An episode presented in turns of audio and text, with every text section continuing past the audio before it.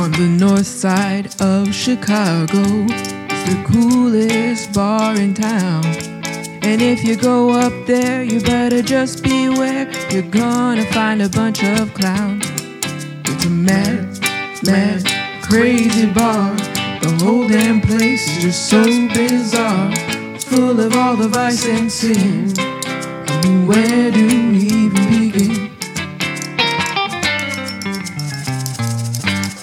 Tip your bartenders. Hi, everybody. This is Pub Crawl Liz. And I am with the guy who owns this bar. No, I'm the mascot. Oh, sorry, the mascot. I forget, you know. Also known as the genius, The genius. the geriatric genius. Well, who- I, I don't need the geriatric part. well, yeah, you do because let's let's be real, everybody. Yeah, but I we're gonna we're gonna start on a very serious note. I, I think that's elder abuse You- in a way. But you gave yourself that name. I didn't give it to me. Believe me, I didn't. I think Who my did? I think my daughter did. oh, all right. Well, I, I was just a okay. genius, and then she threw in the geriatric. oh, she's a smart girl. Oh, She's malicious. she's funny. a malicious girl. All girls are malicious, in your opinion. Well, my experience would probably back that up. Yeah. Okay, let's start this uh, show by saying um, welcome, everybody. Hi, Jordan. Hi, Ruth. Jordan's on the wagon. Jordan is on the wagon. He's doing dryuary. You don't know what that is. Well, I mean, is he doing that specifically because it's what you call dryuary? Are you doing it because it's January, Jordan? No. Yeah, I'm sure It's he the- has other motives. Maybe his dog wakes him up too early or The something. whole it's a reset. The whole point is because you indulge. Oh, yeah, you reset. indulge over you know from Thanksgiving to Christmas into New Year's, and your body is exhausted from all the eating and drinking, and you have a little reset. And that's why people do it. I've never tried that, nor do I think I ever will. um. So that, yeah, people, it's a thing, and maybe you should do it because oh, really? Maybe I should. we have some serious uh, discussions to have right now because we almost today is um, January eighth, and it's a Tuesday, a regular uh, podcast recording evening, and we almost were not here because Bruce had to go to the ER yesterday because of his chest pains and heavy and uh, difficulty breathing. No, it wasn't difficulty breathing. It was the unnatural feeling in my fucking chest. I was able to Like breathe. you were gonna have a heart attack. Well, I don't know what ha- I've never had a heart attack that I'm aware of, so I don't know what having one is. But I do know when you're 78 and you have chest discomfort that it's and it persists. So, because this started um, shortly before Christmas, I started, especially if I'd exert myself, I felt this, and or if I'd walk straight out the door into and it was real cold out, I get that feeling. When I was 34 years old, I thought I was having a heart attack. And I truly was why, like, why did you think that? because my chest was all tight and I was having issues and I couldn't, like, I literally thought my, like, heart was going to come out of my chest. It was probably anxiety. Well, and then someone told me it was heartburn. I just had this oh. sausage. Oh. and I didn't know. Well, you're Mexican, Well, I of didn't course know- you. it was a- Although it you was should be able to eat anything. You should be able to uh, eat nails and glass. It was um, September, and uh, every September, my favorite holiday, one of my favorite holidays, I should say, is Oktoberfest. And uh, I was in a German bar um, that no longer exists, actually, and there's a sausage called a Landjaeger, and it's like a dried sausage. They still have it. You can get it at like Paulina Meats or at Gene's Sausage Shop. It's so good. But anyway, I was indulging. I had like two Landjaegers, which is a little bit much, and a, a few uh, large signs of beer. And I'd never experienced heartburn, so I didn't know what it was. And literally, someone said, "Take some baking soda, Yeah, that's what my uncle had. Yeah, take put it- every meal. uh, throw it in a glass of water, and then just drink it." And I was like, "Okay." And I did it, and holy smokes! Forty-five seconds later, gone. Yeah, my uncle Gordon did that. I mean, it's just over. It's Yeah. just But what they didn't tell me is that I was also going to give you the poops. Oh, really? Oh, yeah, the runs for most Well, of the because night. you're Mexican, that should be no stranger. You should be no stranger. oh my stranger God, to the you're poops so either. ridiculous. Have you ever been to Mexico? Yeah. That's all they do. It's every just diarrhea. That's Uh, diarrhea, That's diarrhea. called Montezuma's Revenge. Yeah, well, they're, they're you just don't drink the water, you fool. Well, I, everywhere I went, if I wasn't having diarrhea, the next guy was. Everybody was pooping yeah, because wildly. obviously you're hanging around with a bunch of knuckleheads. well, a lot know. of them were indigenous Mexicans. I don't. I haven't. Yeah, all I the indigenous Mexicans I know I don't drink tap water. I didn't see a solid poop in any toilet I went in Mexico. Ew, Mexico. ew, ew, ew. Um. Anyway, so, uh, yeah, that I obviously would take the having the runs instead of having the heartburn. But anyway, that was my first experience. So my question, that was a long way of asking you, is when you had these feelings since Christmas or yesterday, it was different than like heartburn. Well, I don't think I've ever had heartburn. Oh. Um, I can't think I ever did. Um, no, this I knew this was not good. Yesterday. Well, it- I knew, I knew all along, but my doctor was on vacation, and the, plus it's Christmas, and everybody's doing dumb shit, and, and then so I didn't think that was a really good time to make an appointment for cardiologist or anything like that. I thought, well, I'll just wait until you know. So You know, there are people, there are doctors working during the holidays. no, I'm aware of that. I just th- thought I had better things to do with my time than go to see a cardiologist. Okay. So you'll just risk dropping dead. Well, you know, life is a risk. Oh, jeez. I just don't appreciate uh, this lazy approach, this lackadaisical approach to your health. Well, I, I'm. I mean, You have heart pain and you don't go to the doctor. Well, I don't know. It's heart pain. I mean, Well, your your chest friend. tightens up. remember, I mentioned to Danielle, who's a very important, prominent nurse over at Northwestern, and she told me she thought it was pleurisy. Now that doesn't sound good, but it does sound better. Than But she did say go get go see your cardiologist now. Yeah, well, so Monday I called my doctor. Well, the reason what what's really set me going because I wrote my blog first, and then I walked over to Beloy's to get something to eat, and when I I'm gonna, I made a special eh, because the pain or the discomfort would come when I'd walk upstairs, or if I'd run across the street to be a traffic light or something. So I made a special point of you know, not exerting myself. But still, when I got home, and plus it was a mild day because real cold air would seem to do it too. So when I got home, I had that discomfort. So I said, "Oh yeah, well maybe I should call my doctor." So I called my doctor. But oh my God, you know, he was in full panic. Oh my God, that sounds like angio something or other. Um, go immediately to to the uh, um, ER. ER, and I'll call ahead. Well, I don't know what if he called ahead. What that wasn't. I walk in there. There's a hundred seat uh, waiting room with 150 people hacking, wheezing, slouching, Yeah, it's a hospital. moaning.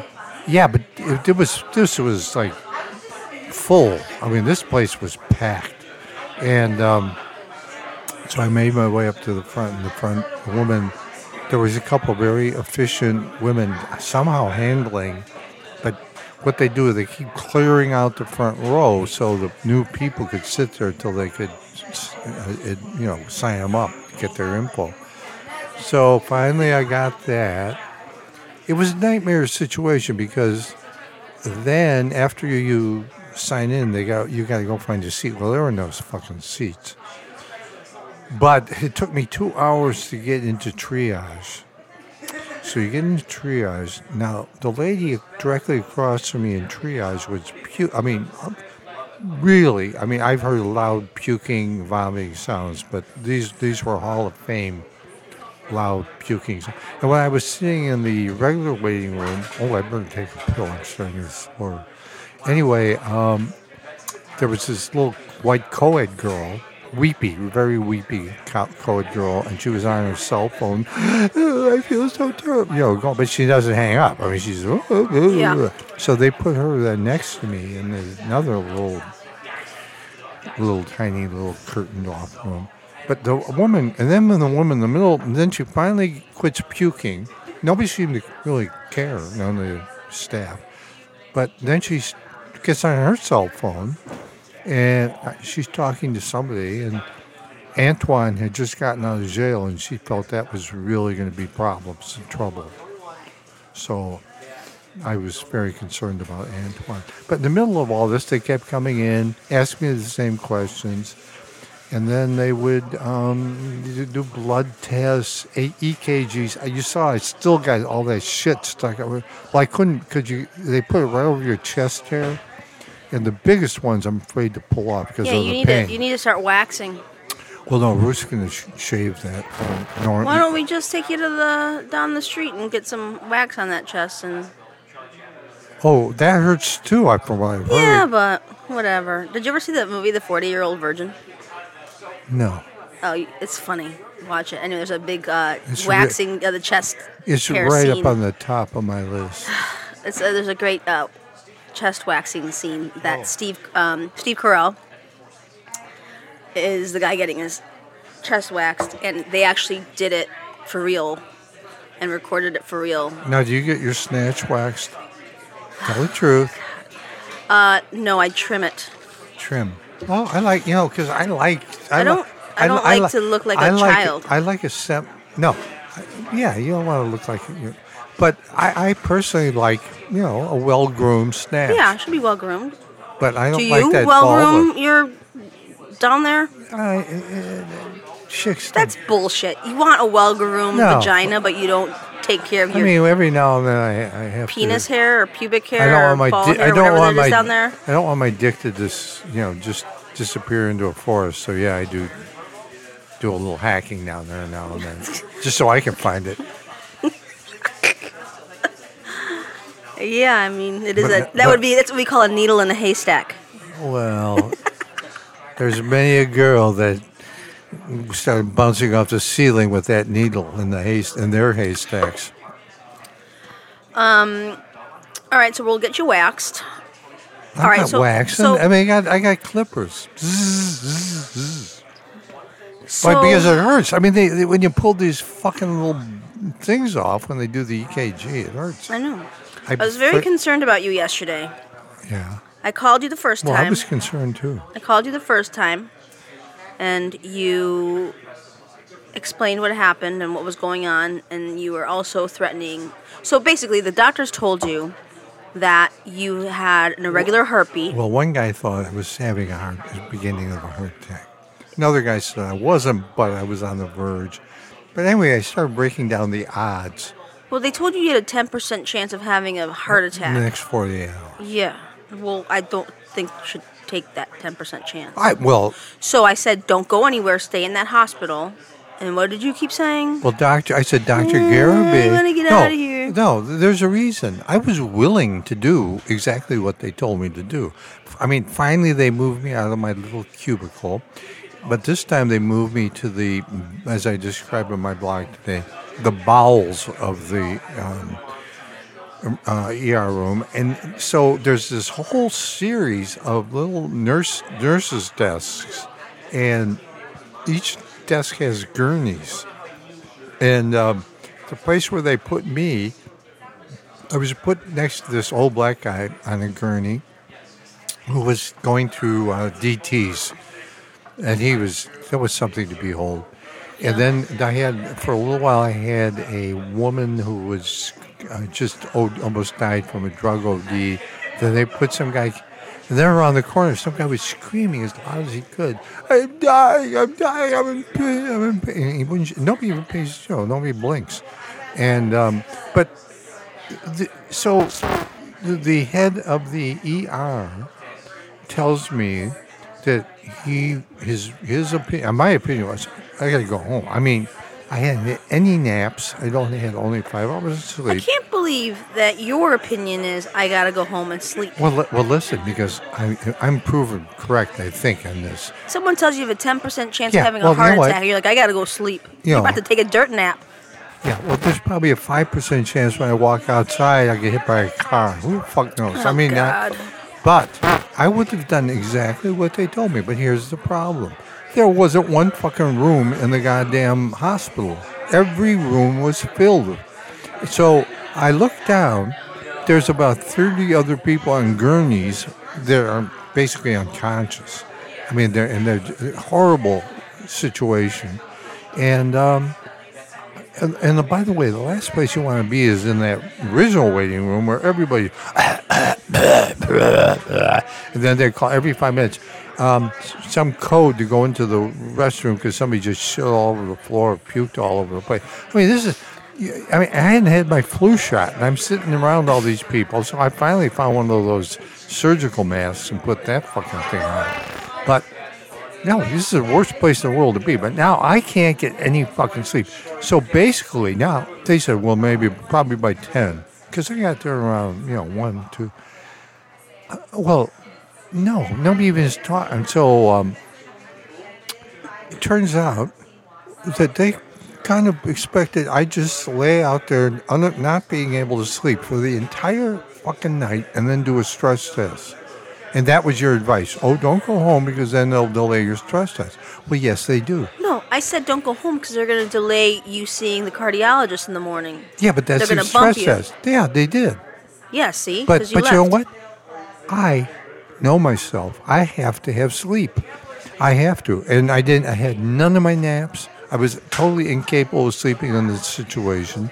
The noises in there, the screaming, the yelling. I they mean, I know they're not ideal places. ideal. There's, I mean, and I know they're pretty nasty. I mean, I was just there when Go Girl had her uh, bike accident. But my point is this: you're in a situation where your ticker's not doing well, and at least you're surrounded Well, by I- people who know what the fuck they're doing. Well, do they? Because here's what they didn't know. They didn't know the genius needs rest. They didn't know that. You should up your insurance because you sure you can get your little private room. well, I don't. I don't think they had a fucking room there. I well, mean, anyway, Yeah, so because they said they didn't, and here's everybody out there, all these half-dead people, you know, on gurneys. So, um, no, I, I, uh, this was a mess, and so I, I, I figured, okay, well, I t- finally at at midnight, a little after midnight, I called Rock and Roll Ruth, and I said, "Fuck this, I'm coming home." So she said, "Well, I should come again." I said, "No, there's a cab stand down the block." So she's, but she insisted that she come and get me. So then the pricks are delaying on the discharge papers. So now there was a, my my nurse was a male uh, Filipino guy. So I threw a little tantrum and told him I want out fucking now. So all of a sudden he hit the computer and boom boom boom. There's my discharge shit. But at first the cardiologist had to come and talk to me, and then then there, uh, kind of a cool, uh, uh, kind of a black guy, a young black guy who was head of the ER for the night shift with Jheri cur- curls, came and said, "Well, Mr. Elliott, we try to do what the patient wants, and you make a very compelling case for it'd be more important for you to go home." And so you just have to sign a release. If anything happens to you, it's not our fault. I said, gladly. Of course, that's the one thing they're concerned about. Yeah, right. You're leaving on your own will so that you don't sue us. Exactly. When I called you the second time, you were very, a very aggravated and impatient patient. Yeah, but come midnight. I've been in there since one and midnight. to they watch. don't have a You were fucking- trying to watch your neighbor's TV so you could find Yeah, out. Yeah, I could see the top third, Alabama game. about the top third of the guy's TV through a netting, and I could only assume. Why don't you go in there and just So I made cozy on up? I made li- yeah, the guy probably's got fucking leprosy. I'm not going in there. So, um, so Liz says. So I said, "Who the fuck's?" Apparently, Clemson's winning because they're jumping up and down. So could you get a score? So she gave me a score. Yeah, when I checked the score, it was like two minutes left in the fourth quarter, and it was absurd, like forty-four to sixteen. Yeah, or it was something like that. So anyway, I understood, but uh, that's not really how you watch football. I can't believe you didn't have a new like reading material. Well, but I didn't think I'd be there for the rest of my fucking have you life. have you never been to the ER? Not for n- never. I would walk out usually. You know what I'm gonna do? The, the, the moral of this story is that I'm gonna pack you up. Like you know how when like uh, women are I'm gonna- pregnant and they pack themselves like a little like here we go bag. I'm gonna pack you a little here we go bag to the hospital just in just in case. Did I mention when I, at, at, I'd been in there? Let's see, I got there about one, about three o'clock. o'clock. Oh, so this is stressful enough having every every uh, sick person in the South Side of Chicago coughing on you. But I get at three o'clock. I get a, my my niece is crying. She calls me to tell me my brother died. Yeah. So, So that was ya, a cherry on the cake, right Since there. Sunday, we have we have experienced tragedies. So okay, so you're fine now. well, I'm not fine. Are you kidding? I got to Well, go. you're. I can't believe you're actually doing this podcast. Well, of tonight. course I can't either because, but that just shows how heroic I am. There aren't very many people that would be here for So a podcast. okay, let's wrap this- up after a near-death experience. Let's wrap up the near-death experience and say what's next steps here. Next step is I have to be at 8:30 Thursday morning for four hours of stress tests, Better be well rested. and then the pricks. Now, I the one thing I don't want is them to take a fucking Next Thursday or this Thursday? Thursday, this Thursday, And when do you see the cardiologist? Thursday. Oh, I thought you Well, who the fuck do you think thought you does a stress test? The Oh my- cardiologist. No, there's a lot of people who can do a stress test. No, they can't. I thought you were had an appointment next Monday. Well, that's what they originally see the pricks, but they they knew they were doing that. That would I could probably sued them on that deal Oh, because the deal was to get one quick. So uh, what I don't wa- what I want to avoid is them taking a chainsaw to my chest. I, I yeah. I mean stents are one thing, but I don't want you know I don't I mean I've been through enough of this shit. Um. Okay, so Thursday, we'll see what's what happens. Yeah, we'll see what happens. By the way, uh, Danielle, whom you mentioned, yeah. her mom is so she's at Northwestern. Her mom is actually a nurse at uh, down in uh, the South Side, and she actually went to U of C ER to check on you today. Well, I wasn't Uh, there. No, and then like, oh, he's gone. Oh, okay. So what I'm saying is, you got people on on the inside on your side. Yeah, my friend McHugh knows a nurse in uh, cardiology. So, And? well, he gave me her name. Okay, where? What do you mean? Which where? hospital? Where I'm gonna be, asshole. Then what, what do I want a nurse from? Well, some I from? know I know um, two cardiologists, but they're I can't just No. say, oh, I know a cardiologist. No, he. and I got the number. he Where the fuck are they? He read my blog and he knew I was going to USC and she's in cardi- cardiology. You gotta be specific, Jesus. I don't. You know what you should do? Part of your whole issue is that you're a little little hyped up. You need to just relax. I look hyped up. Yeah. Oh, I you do? just hear yourself. Do you listen to this podcast? You gotta just chill. Well, no, be, I mean you're annoying. You know that. You see? No, That's the you reaction you aggravate you don't me. want. You aggravate me. I know I do. with your ridiculously inane questions. Um, I, but I care about you, and now I might actually listen to you since you almost had a heart attack, because I know it's the only way that you might not get so upset. I spent Yeah, two and a half hours today. nicer I spent two and a half hours today making you chicken noodle soup. Well, we'll see. You did, did, You've had my soup before. I made it for you before. did I like it? Yeah, you loved it. Oh, okay. Good grief! It's all homemade. The only thing that's not like made from scratch is are the noodles. But the broth, Are they Mexican noodles? they're Italian. Italian, eh? you can't. The secret, the secret to a, a good chicken noodle soup is you can't use some wonky little fragile noodle, because a the more times you like heat it up, it'll disintegrate, and you like to have a little bit al dente, right? A little toothiness to it. Yeah. So you got to use a nice big hearty noodle. So I I concur. uh, I think in this one I put um like uh not not a shell but a version of a shell. Oh. Mm-hmm. I'm excited. I think you like it. I put a lot of love into this. Okay. So I mean there you can you can tell when someone just kind of half asses a meal. There's a lot of love in here. I even took the time to take my chicken pieces and sear them and then I bake and then I put them in the oven and roasted them instead so they'd be more healthy for you. So my near-death experience is all about you. All of a sudden. Oh God. Well, I can't wait to have a bowl of soup. That's for damn sure. Damn. You brought, by the way, uh, Liz brought popcorn along. Now, of course, I can't. I, it's hard enough for me to talk with. Did you take your pill yet? No, I got to Take it right now. Yeah. Um. Okay. So we that was the first. Well, no, actually, that's the second tragedy that Well, occurred yeah, my between brother- my between brother Sunday and today, not- yesterday. So. All right. Do you? Let's talk about your brother in a minute. Let's talk about the first tragedy that occurred on Sunday, which was the Bears. Um. I don't even know where to begin with that one. Well, I mean, the Bears surprised us all. We we didn't think they'd be that good. The the, the plus is, although the new coach is very inexperienced, Coach Nagy, he is um, a breath of fresh air compared to our previous coaches. The guy actually gives a shit. Seems to he can speak in full sentences, and um, he's actually kind of likable. Most football coaches like Belichick are just pure, Oh, yeah, pure like shit, guy. pure Scott Lombardi people.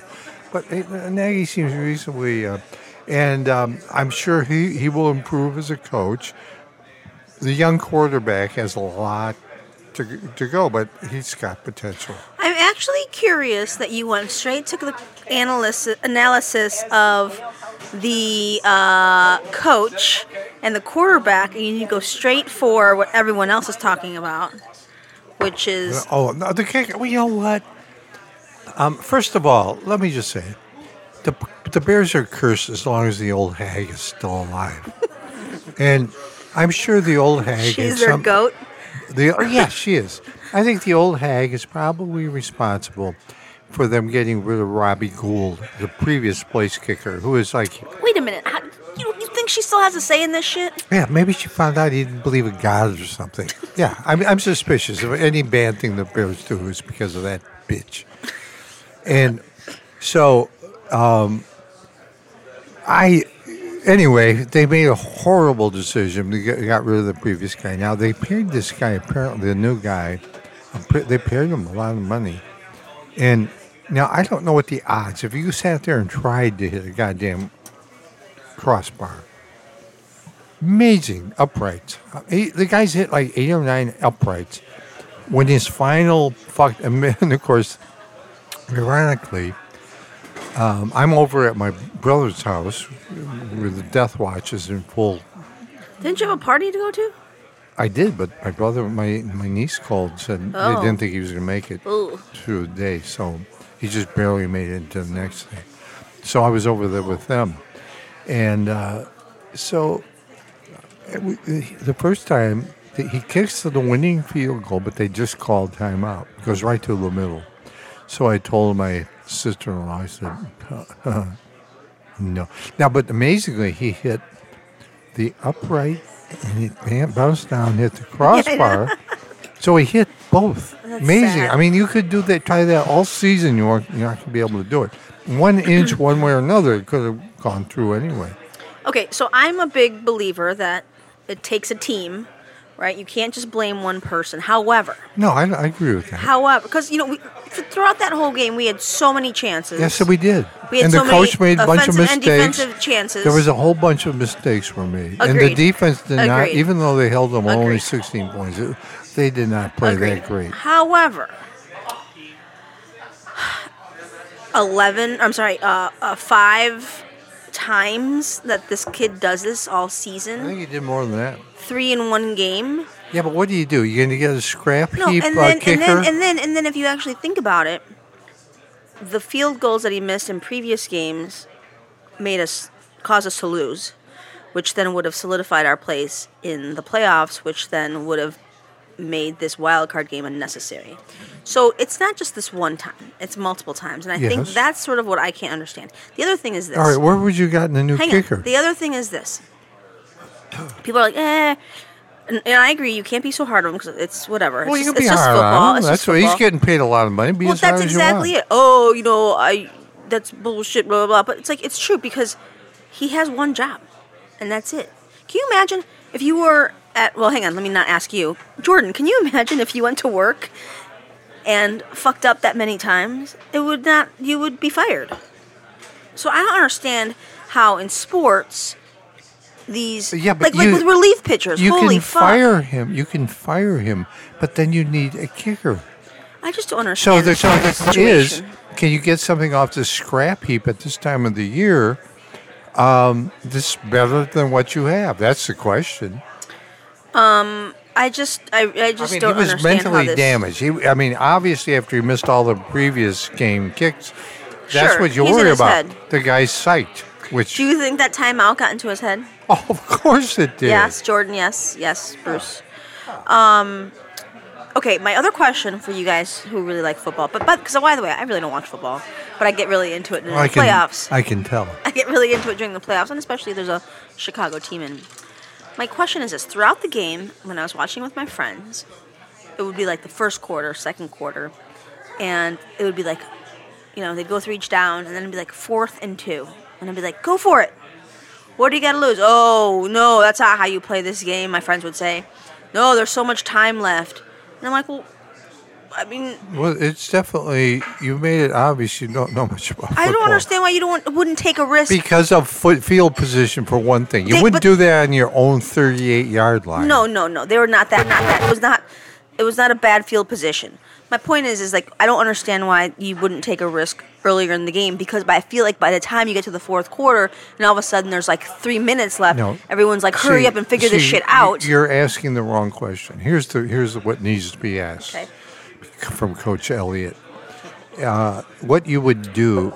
See, the, the, the, the coach is nervous about Trubisky, the quarterback, because he's young and inexperienced.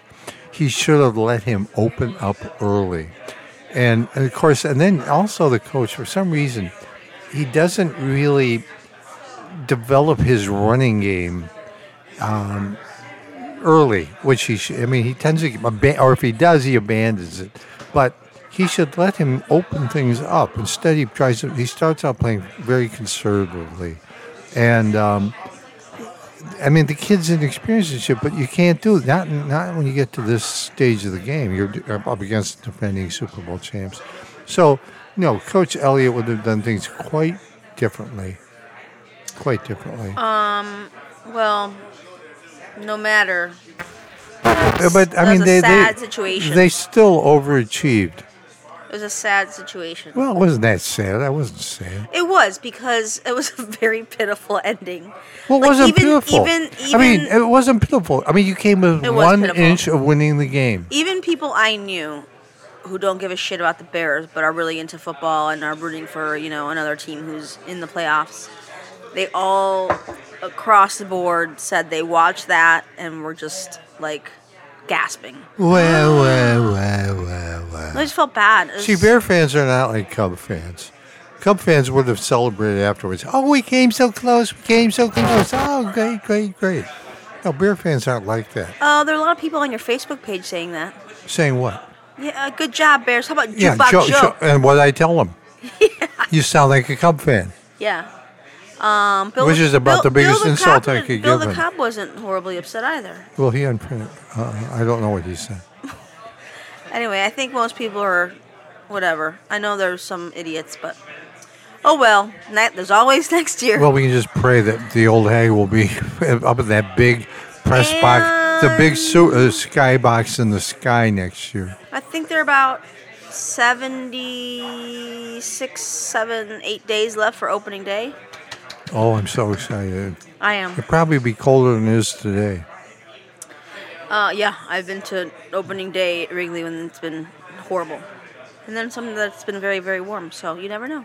You- As you the, never as know. they say, Climate- you don't like the weather, wait five minutes. Well, climate change has been our little friend in Chicago. We've been having more milder winters than normal, I think you and um, that in a lot of cities. Uh, yeah, but if you notice the new weather, oh, in the old days, 20, 30 years ago, when you see those blizzards coming, they come right straight through Omaha, Iowa, right up our ass. Now they swing down either up north or they go down south. And when they go down south, and then they swing up the east um, east coast, and we just sit here and laugh. Yeah, I think northern Wisconsin, and Michigan just got pounded, pounded now. Yeah, but we don't. Yeah, I kind of, I kind of like winter. I want to, I like things. Well, in- then take I a like, look. I like the things in the most like uh, the holistic sense of the word. In that, like, if it's winter, give me winter. Oh, You know, really? If it's summer, well, give why me don't summer. you just take nice little vacations up to the Upper Peninsula, Because I'm busy. and then you can have some winter. Because I'm busy. But I, Okay, I so- can do without it. The Bears were Sunday's tragedy. Um, yesterday, you had a double whammy with going to the ER and your brother dying. Yeah, that was. I mean, this is. Let me put it this way: it's not the way you want to start the new year. So, how are you feeling right now about Douglas? Well, I mean, well, I'm.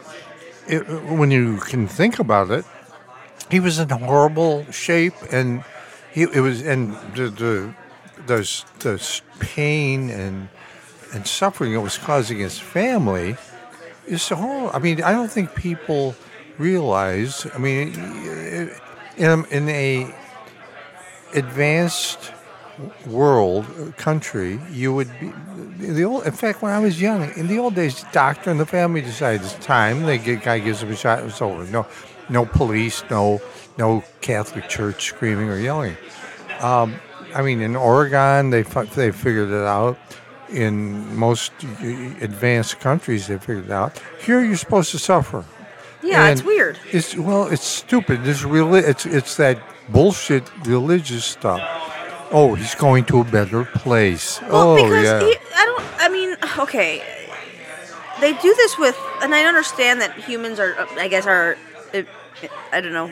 The perspectives on it are different with humans, but they do this with dogs and animal animals. well, here's the thing.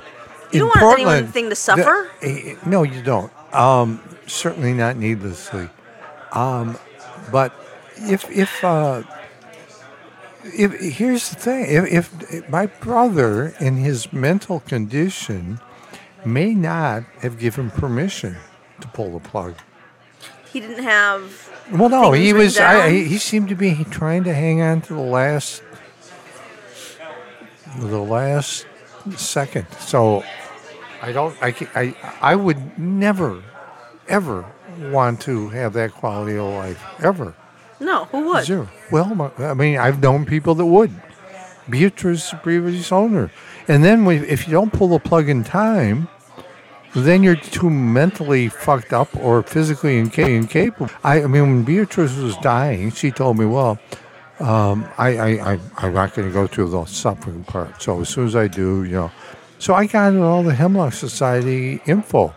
So, well, then of course she waits too long, and then when it's time for her, when she's really, uh, oh, I can't go on living, she wants me to like put a pillow over her head. No, I. I that- could not do that. Well, I could I could do it if I wouldn't get caught. but um, No, you. I mean, you if would somebody's suffering, be able to do that. if somebody's really, Oh, if God, somebody's no. in pain, agony, I don't even think I could. Uh, But I couldn't push do the it. push the syringe. really. Yeah. Oh, I think you could do it. No, if I it was would- me, I think you could do it. Stop. No, I really couldn't. I don't think I could ever Well, do you that. don't want to see somebody suffer. No, but I also could not make something final by my actions. Well, I've planned my if if it comes down to this. I mean, I have my Hemlock Society crap because you got mo- most important the anti-nausea medicine. Mm-hmm. I would check into a nice hotel, um, leave two hundred bucks on the dresser for the maid that's going to find me, and um, then take all the take the anti-nausea, then take uh, all the stuff you're supposed to take from the Hemlock Society, and then when they find they find you, um, you know, hey, it's a hotel. They get a lot of money. Clean up the mess. Um, I, I yeah, th- there's there's sensible ways of doing it. Now the thing is, you can't wait. You can't wait till the very end. I remember uh, Irv Kupcinet at the old yeah. goof, goofball columnist in Chicago. He was a very powerful guy a while. I mean, tight with the outfit and all.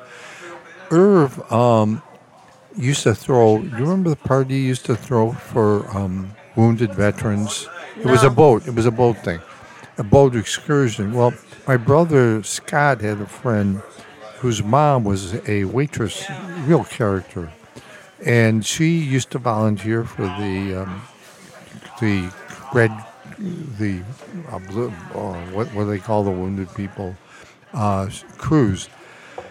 And uh, so she quit finally when some guy, when they bring the basket cases on from Hines Veterans Hospital, this guy, no arms, no legs, young guy, when she bent over and asked him what he wanted, she, he said, Would you please kill me? Well, because you can't, you know, you got no arms, no legs. How the fuck are you going to kill yourself? So she, that was it. That was it. And she was a tough old broad, too. Um, I, I, So yeah, you want to be I able to don't- kill yourself. You want to want to help me. How do we get down this road? Well, you brought it up. No, I didn't. I just. Well, I didn't bring it up. I just said, how are you feeling about I mean, I guess you're. I guess you're. I guess you're trying to figure out how I'm going to go out on this deal. God. Um. Oh, oh, please, thanks, thank you. Well, here's the here's the the silver lining. is that they say that bad things happen in threes. Oh, who says? They, they, the same they- people that said I have a 10% chance of a major heart No, attack? no, they don't know shit. Okay. They, um, you know, like deaths happen in threes. So I feel like we got three bad things, and they're all done. What do you mean? We got fucking Trump talking as we speak. No, no, no. You know, how bad that- do you want to get? Oh my gosh, that's tonight, isn't it? How many of your People, people, are are asking. suffering People are, because people of that are, are suggesting that people, um, that everybody boycotts Oh watching. no, it you, know, you because- got to know what he's saying so you can attack him. I don't believe in that. So are you gonna? Um, what time is that on? It's on right now. So what He's you only to be on for gonna seven do? minutes. Seven minutes? I didn't That's what that. he's to say. Yeah, What a dingleberry. God. he's a he's a He's a- he's a triple dingleberry.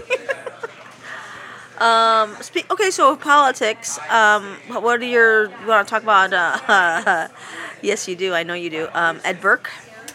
yeah, knew that Yeah. would make you happy. All right. Uh, For those of, of you not familiar with Chicago politics, I mean, our aldermen are. You, you, we I remember we had one, the alderman from um, Hyde Park. What was his name? Jewish guy, and um, he was a he was a reformer. What the fuck was this little asshole's name? Anyway, he gets caught taking bribes because they, you know, anytime you would do a sting operation in Chicago, you could get every single one of them. There's no such thing as non-corrupt Chicago alderman. So when he, he, he when he get while just before he goes to jail, he says, um, "Well, I did it because of my constituents." They, well, I wish I could remember the little asshole's name. He came from a prominent family in Hyde Park. What, so what years were this? this would have been back in probably the eight, early 80s, something like that. And um, so he's, he blames his constituents for making him take bribes. So I go out and play with Andy Shaw, and he's still uh, he's still doing news in those days. And we're playing golf at Jackson Park. We come across uh, the uh, street the next to the fourth hole, and who I didn't recognize him at first. Andy immediately did. Oh, hey, hi, how are you? Shakes hands, shakes hands. So I shake hands with the guy. He says, "I want to apologize for making you take bribes and go to jail." The guy pulled the tabby guy almost spit in my face. It was, it was hilarious. But anyway, so all Chicago aldermen, it's just a degree of corruption. Burke is the longest. I think he's been the alderman for like 50 fucking years. He comes from a political family, married to a woman. She's uh, uh, Ann Burke. She's a uh, Supreme Court judge or appellate court, something. And um, he lives in what is now almost an entirely Hispanic neighborhood, but he's got this big fortress like semi mansion in the middle of the middle district. And he's just a flaming fucking asshole. Well, when Harold Washington, our first black mayor, got elected, Fast Eddie Vrdolyak was like really kind of a charismatic, really smart guy. Beat a murder one rap when he was going to University of Chicago, but just couldn't keep his fucking hands. I mean, he just had to steal everything, you know, that wasn't nailed down. He just couldn't help it. In fact, I was at Ranelli's place one time. It was uh, his accountant, Jim Stein. Um, I think I was dropping off a golf club or something. And he said that, so Ranelli's getting ready, the bar was closed. But he says that asshole withdrawal is coming off. I gotta make a fucking drop for something. And uh, so withdrawal, he double parks outside. And he's got like a Lincoln or something like that. Walks in, just shakes, nods his head down to go down to the stairs to Ranelli's office. And so Ranelli, when he comes up, he doesn't say a fucking word, doesn't even look at Stein or me. He walks out, gets his car, drives away. Ranelli said when he counted the fucking money, he may be getting, be getting the bathroom toilet stall and flush the toilet. He kept flushing the toilet. while I was counting the money. Yeah. But so the, uh, he was fast Eddie Vrdolyak. I always uh, named Burke slow Eddie because uh, he was not nearly as clever as Vrdolyak. Um, but when Harold Washington, our first black mayor, they they go ba- batshit crazy, make it a whole racial thing, make sure neither of them would ever become mayor because Sure. of this.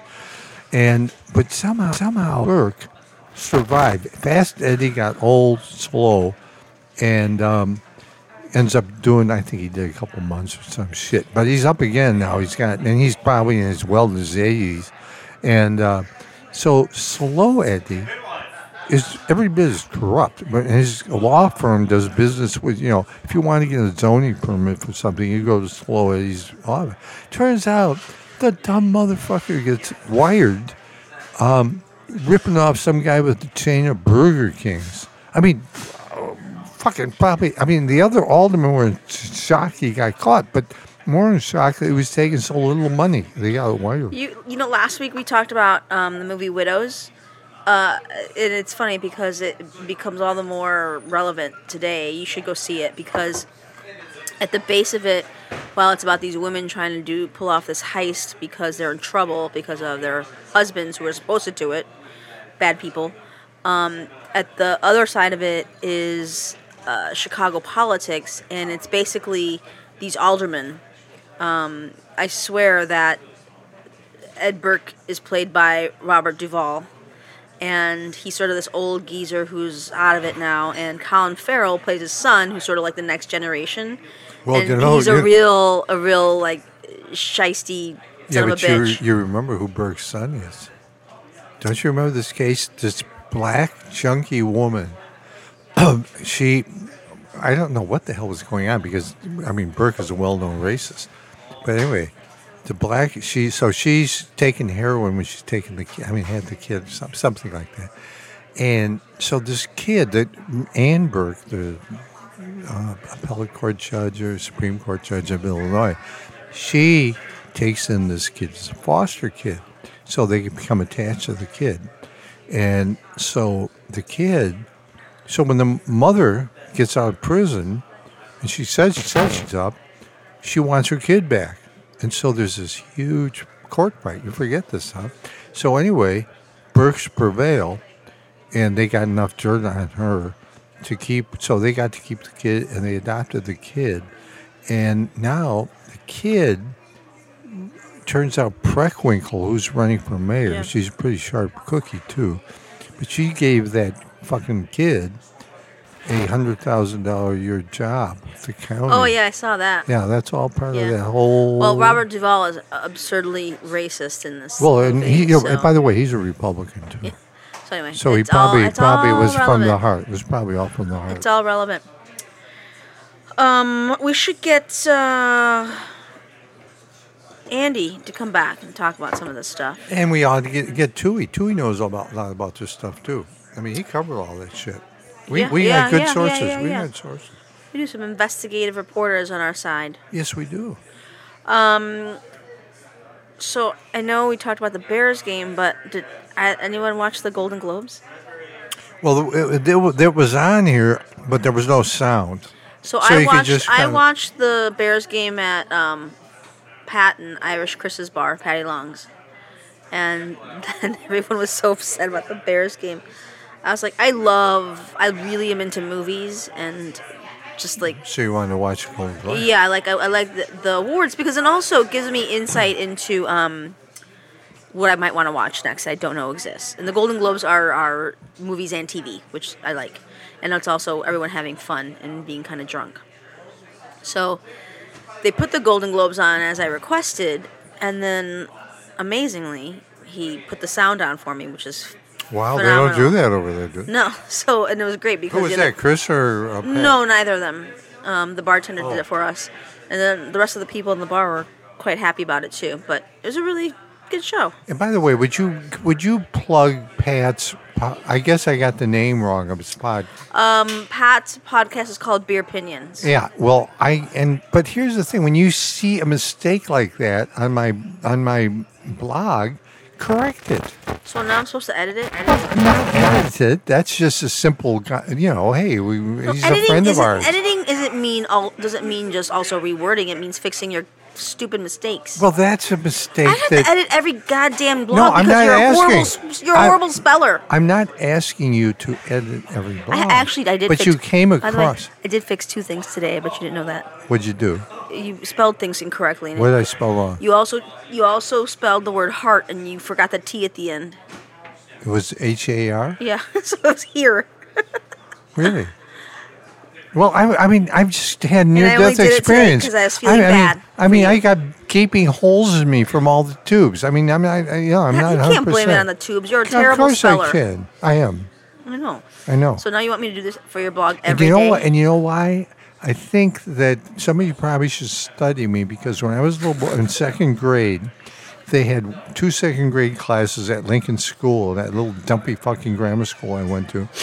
One, they decided to do an experiment to not teach kids phonics, wherever the fuck that is.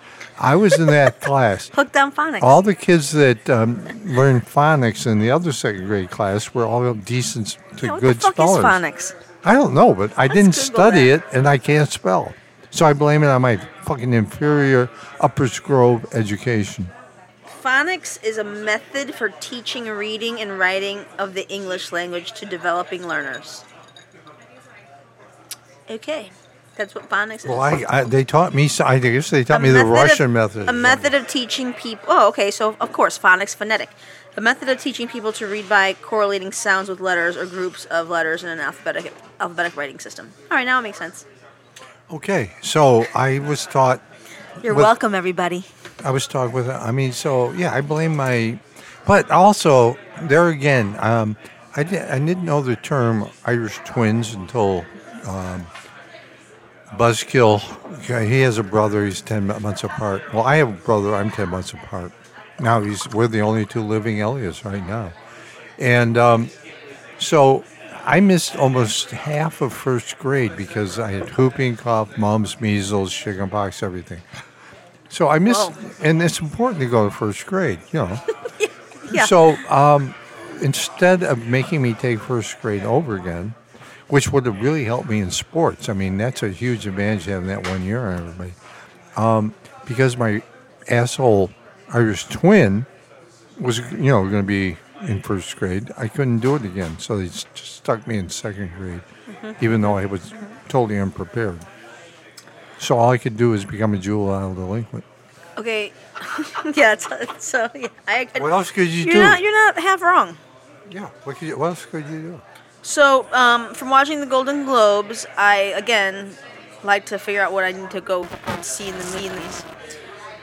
And there are a couple of movies that I found out about through watching it that you should probably watch because I think you'll like them because I know what kind of movies you like. And the first one is Vice, which With, is oh, with Cheney. Yeah. And he shoots. They, he shoots a. he shoots I don't know. I- I haven't no, he does. They, there's this, I saw. but uh, uh, Bale won for Best Actor, and you see the um, you see the the uh, makeup that they all go through, and holy Well, no, shit, that, it was like good. them. No, it looks good. But what? By the way, I I have this um, escape from Dannemora. Uh, Ruth and I, when we flip, we see always see. I stop, catch a part here, part there. I I, I just know they eventually got the hell out of there. It's a But dumb the way little- to see a movie. But well, I, that's how I watch TV. It What drives it drives her it drives That's her bullshit. nuts. Well, it might be, and you probably would try to struggle to get that or, um, the uh, channel change away from me. But uh, Oh, I would hide it. well, that's been tried. But um, anyway, the little chunky woman that uh, the, helps him get out of pri- escape prison, she's somebody, Patricia Arquette. Now, if you Oh, yeah. looked at her, I think she won, didn't She she? won, win yeah. Yeah, but if you look at, you would recognize. I mean, she was a little chubby, little with this kind of weird fucking look on her Mm-hmm. face and and glasses and stuff. I was shocked. I didn't even know it was Patricia. Not that I really know who the hell Patricia Arquette is, but I'm sure I've seen her.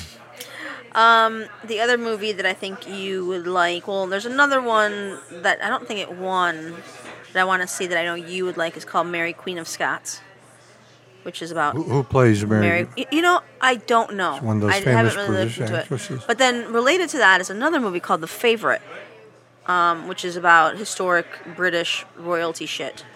So you and I should go have a date and go see one of these. Although I know we could get there early, or sorry, we could get there later, so you don't have to sit through the previews. Oh God. But there's some good shows out there.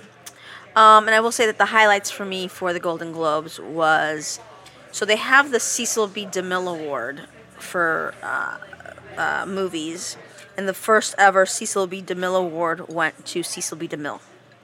So they just created a new uh, award, Lifetime Achievement Award for TV, called the Carol Burnett Award, and it went to Carol Burnett. So it was really cool to, to see her and, and watch her give her You speech. know, I, she- I, she's. I used to love Carol Burnett, but after she had her face job, I just.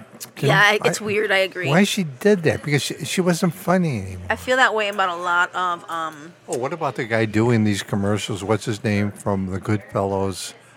Um, you know, kind of the Oh yeah, that yeah yeah yeah. I Ray don't know. Liotta. Holy shit! That we'll talk about a face job, and then what about um, what about the asshole? Um, last one he did, he played the boxer. Um, The boxer, oh Mickey Rooney. no, Mi- Mi- uh, Rourke. What? Mickey Rourke. Mickey Rourke. Mickey Rourke. Holy Oh yeah, that guy. Jesus Christ! Imagine these. What they, what are they thinking when they go to those plastic surgeons? Yeah. Good Christ! Oh, and Jeff Bridges got the Cecil B. DeMille Award, and Well, he and was he was on- fantastic. Well, he, I, he, He, had- wouldn't he get gave off. a great speech. He he oh, was. so you watched it? well, we couldn't hear what they were saying. Oh. I was down here. I, I was aware of who was hogging up all the camera time. You wanted him to keep talking. He was great. I didn't give a shit. Okay, well, um, oh, you know what? Another, Who's- another and his brother, his father. I Bo- remember his father. Lloyd. Bridges? Yeah, do you remember him? Yeah, oh, yeah, for sure. He was in. Um, And they had he was in Airplane. Oh, that's right. He was. That's yeah. a great movie. Yeah, he was. Um, last night I've been so busy uh, with a, a bunch of stuff, and last night was the first night that I had nothing to do. So it was one of those nights where go run errands. well, you could have fixed my create space. Well, I, I literally told myself I was not going to do any work. Oh. Um, so I went and ran errands and went, you know, dry cleaners, grocery store, laundry, and cooked. And I sat on the couch and I decided I was going to watch something that I'd been wanting to watch for a long time. And I think we talked about this actually before. I watched a documentary called "Won't You Be My Neighbor" about Fred Rogers. And talk about the classic child molester. Why do you say that? Because look at him. Would They- you, they if you, would you, that. would you They let your child alone in the- a playground with Fred Rogers they didn't was there? address the the uh, the molester side of it. They actually addressed the fact that people, a lot of people thought he was gay. Well, I mean, I mean, I see. I think that's an insult to gay people. I think he was just your classic child molester. I Pedophile. don't want to think that. He's a, a perfect pedophile uh, profile. Um, oh, be my neighbor. Hi, kids, kidsy you widgy couldn't see widgy his whole, widgies. and you- learned his whole philosophy was the fact that no matter who you are, you just want to be loved. And for children, it's especially important because you're creating a whole foundation. yeah, you want to be who- loved by Fred for Rogers, so that he can pull your future. pants down, do things to you. No, he's You're setting Look up, at you're the creating a whole foundation for who they're going to be. I, I can spot a fucking pedophile a mile away. No, so he actually, um, they, you know, they talk about how he, his his approach to all of this stuff was so important to like the whole beginnings of like I'm going to put my behavior. sweater on. like Benjamin Spock, right? Doctor Spock. well, Everyone he knows might who that have, is. he might have liked kids a little too much too. Oh, Jesus. By the way, his son Michael was Michael um, Michael Spock. Yep, he was um, a really big. Uh, he was a pioneer in museum education, um, and sort of like how children learn in, in a museum environment. And I had the pleasure of overlapping um, with Michael when he was at the Field Museum. He his career was basically rooted in the Boston Children's Museum, so he really kind of established himself there. But then later on in life, he came to the Midwest and started working at the Field Museum and changed a lot of things there. And I was just starting my career when he was ending his. Did, did you ask him to assess his So- father's parenting skills? I certainly would have. I Um, mean, what kind of father was he? Pulling all the, you know, little all this little guinea pig on you, I'm sure, kid. Well, I mean, but see, this is why I'm saying like this is all the good stuff that happens because Michael was a, a major uh, contributor to, to the way we learn in museums. And so here's the crazy part, right? When I was a stupid kid uh, interning at the Field Museum, I didn't know, you know, I was a stupid teen, and I would pass him in the hallways. I'm sure because he was there at the same time, and I didn't know who he was then. But then later on, you read a lot about theory and all this other stuff in museums, and his name comes up all the time. Like he's just part of the of the stuff that you learn. After he left the Field Museum, he had a stroke, and he decided that one of the things he was going to do was try to rehabilitate himself by getting back into museums. And so he had an office at the Chicago History Museum, and he would do some work there. And at that point in time, I knew who Michael was, and he was in this corner office. Was he gay? No. Well, what's oh wrong with that? I mean, I mean, So I would pass his office, and then I remember the first time like seeing him in the corner office, and I kind of had like do a double take. So I was like, "Oh my god, that's Michael Spock," right? And it was like this sort of like museum nerd situation happening, and again, major pioneer in museum education and the way children learn in museums. So he spent his whole career building this, and of course, he's a son of Benjamin Spock, who did similar things with children. So the very first time I ever met him, we exchanged words. My office was directly across the kitchen, the staff kitchen. And so I was in there getting my tea, and Michael is in there getting some beverage. And I look at him sort of like scared, you know, because he's like a celebrity in a sense. And he looks at me and smiles. He's very, very friendly, always very accessible. And he's like, hello. And clearly I'm like, I can't be an asshole, even though I'm like, you know, in celebrity shock. So I'm like, hi, how are you? And he's like, good, I'm Michael. I'm like, hi, I'm Liz. And he go, looks at me and goes, now you're the one doing all the stuff with the alcohol. And I said, yeah, I am. And he looked at me and he goes, why alcohol? And I just took a minute and I looked at him and I go, because I hate children. what, did you? That's good. That's very good. What, how do you react? Uh, he started laughing hysterically, and Oh. I'm like, okay, he understood what I was going for, and it really kind of started this this rapport with him, where he eventually I could just walk into his office and and say, hey, you know what, I've got this idea, and one of the things about Michael's career was that he took risks and he did things that other people didn't do, and he didn't necessarily think that you had to follow the same structure that people told you to do. So that's a lot of stuff that I had tried to do in my museum career. So maybe he might not have understood a lot of things that I wanted to sort of explore, but he certainly encouraged it. And I think it, that was a really neat little sort of like I don't know moment in my end of, of my career at the History Museum to to have him sort of be very supportive of what I, I'm doing. And I mentioned this because last weekend I went to his memorial service at the History Museum. Did he live in Chicago? He did. No? Yeah, yeah. Um, and he just passed away uh, uh, a little bit ago last how, year. How old was he? I think in his late seventies. Oh, that- that's that's that's encouraging. Let's let's finish on that little note. Um, Late seventies.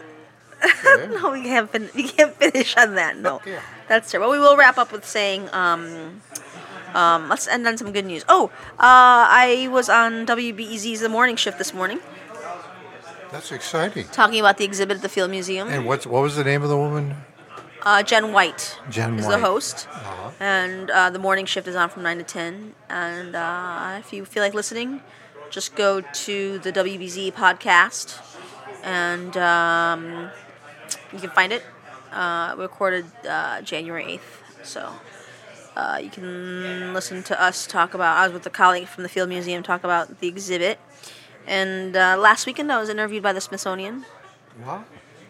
I Yeah. did. I did. I interviewed Toby for the Smithsonian. You did? Remember? No, you did that. No, that's that. You did that for. Um, that was when I was at the History Museum and we were hosting. I thought um, the Smithsonian was keeping them. No, that's. Oh, I don't. Maybe they are. I don't know. This is um, that's for. what you told me. No, this is for. Um, uh, is is a part of Chicago Public Media and NPR, and it's called the uh, StoryCorps. StoryCorps, and StoryCorps is where two people who know each other very well interview some. They interview each other in a sense. Yeah. Well, it was supposed to be she interviewing me, but and I said, well, hell no, you. Because she's had like maybe a 150 jobs, which intrigued me. Like since Yeah. she was about 14. Was it good? I mean, we should really put that on one of our podcasts. That interview, it's really good. Um, let's get her permission. Oh, and fuck. we also have I'll, to get, I'll give her permission. But we also have to get the permission to StoryCorps because they own it. Oh, fuck that. Okay. Well, that's just how the world works. Hey, StoryCorps, fuck you. We're gonna do That's what we not how we get permission. Oh, that's how we get permission. Your mom is a whore. Your father sucks Oh, cock. God. That's what I think about you, StoryCorps. I, I, the, I Bruce's defy- opinions are I not dare my you. own. Hey, StoryCorps, I dare you to sue me. Okay, well, so we wanted to end on a nice note, and Okay. uh, we're going to end Oh, on the fact I want, that I want to, I want to thank Rock and Roll for picking me up, helping me break out of the fucking um, good, emergency good room. thing she picked you up. yeah. Yeah. Um, that's a good. Yeah, it's a good thing. I, that's a really good thing. I'm glad. And we want to wish up. Jordan good luck, luck on his good sobriety. Look on dry, dryuary. yeah. Yep. Um, okay, well, thanks everybody for tuning in as always. Rock and Roll Ruth, thanks for keeping us thirst free. Jordan, And also um, helping Jordan set up. yeah, always, always, always. And tear down. We all And tear we down. all contributed except for Bruce. No, I run away. Well, I'm not technically oriented. I'm sure I This do is something not wrong. technically oriented. I it's pull up wires out. wrong. You have yeah. opposable thumbs. If you have opposable thumbs, Hey, you could, look at my fucking. I mean, I'm got tubes coming out of all my shit. No, you don't. Well, I almost did. I, mean, I, mean, I should have brought them with me. So dramatic. Uh, Jordan, thank you as always for being here Yes, and Jordan. making Thank this show you very great. And making it. Happen. Fuck it. Fuck making it great. Making it happen. I mean, without him, we're fucked. 100%. Yeah. Uh, all right, well, I think that's a good wrap up to our show. Say goodnight, genius. Good night, genius. Thanks again for listening, and we'll catch you next time. Bye.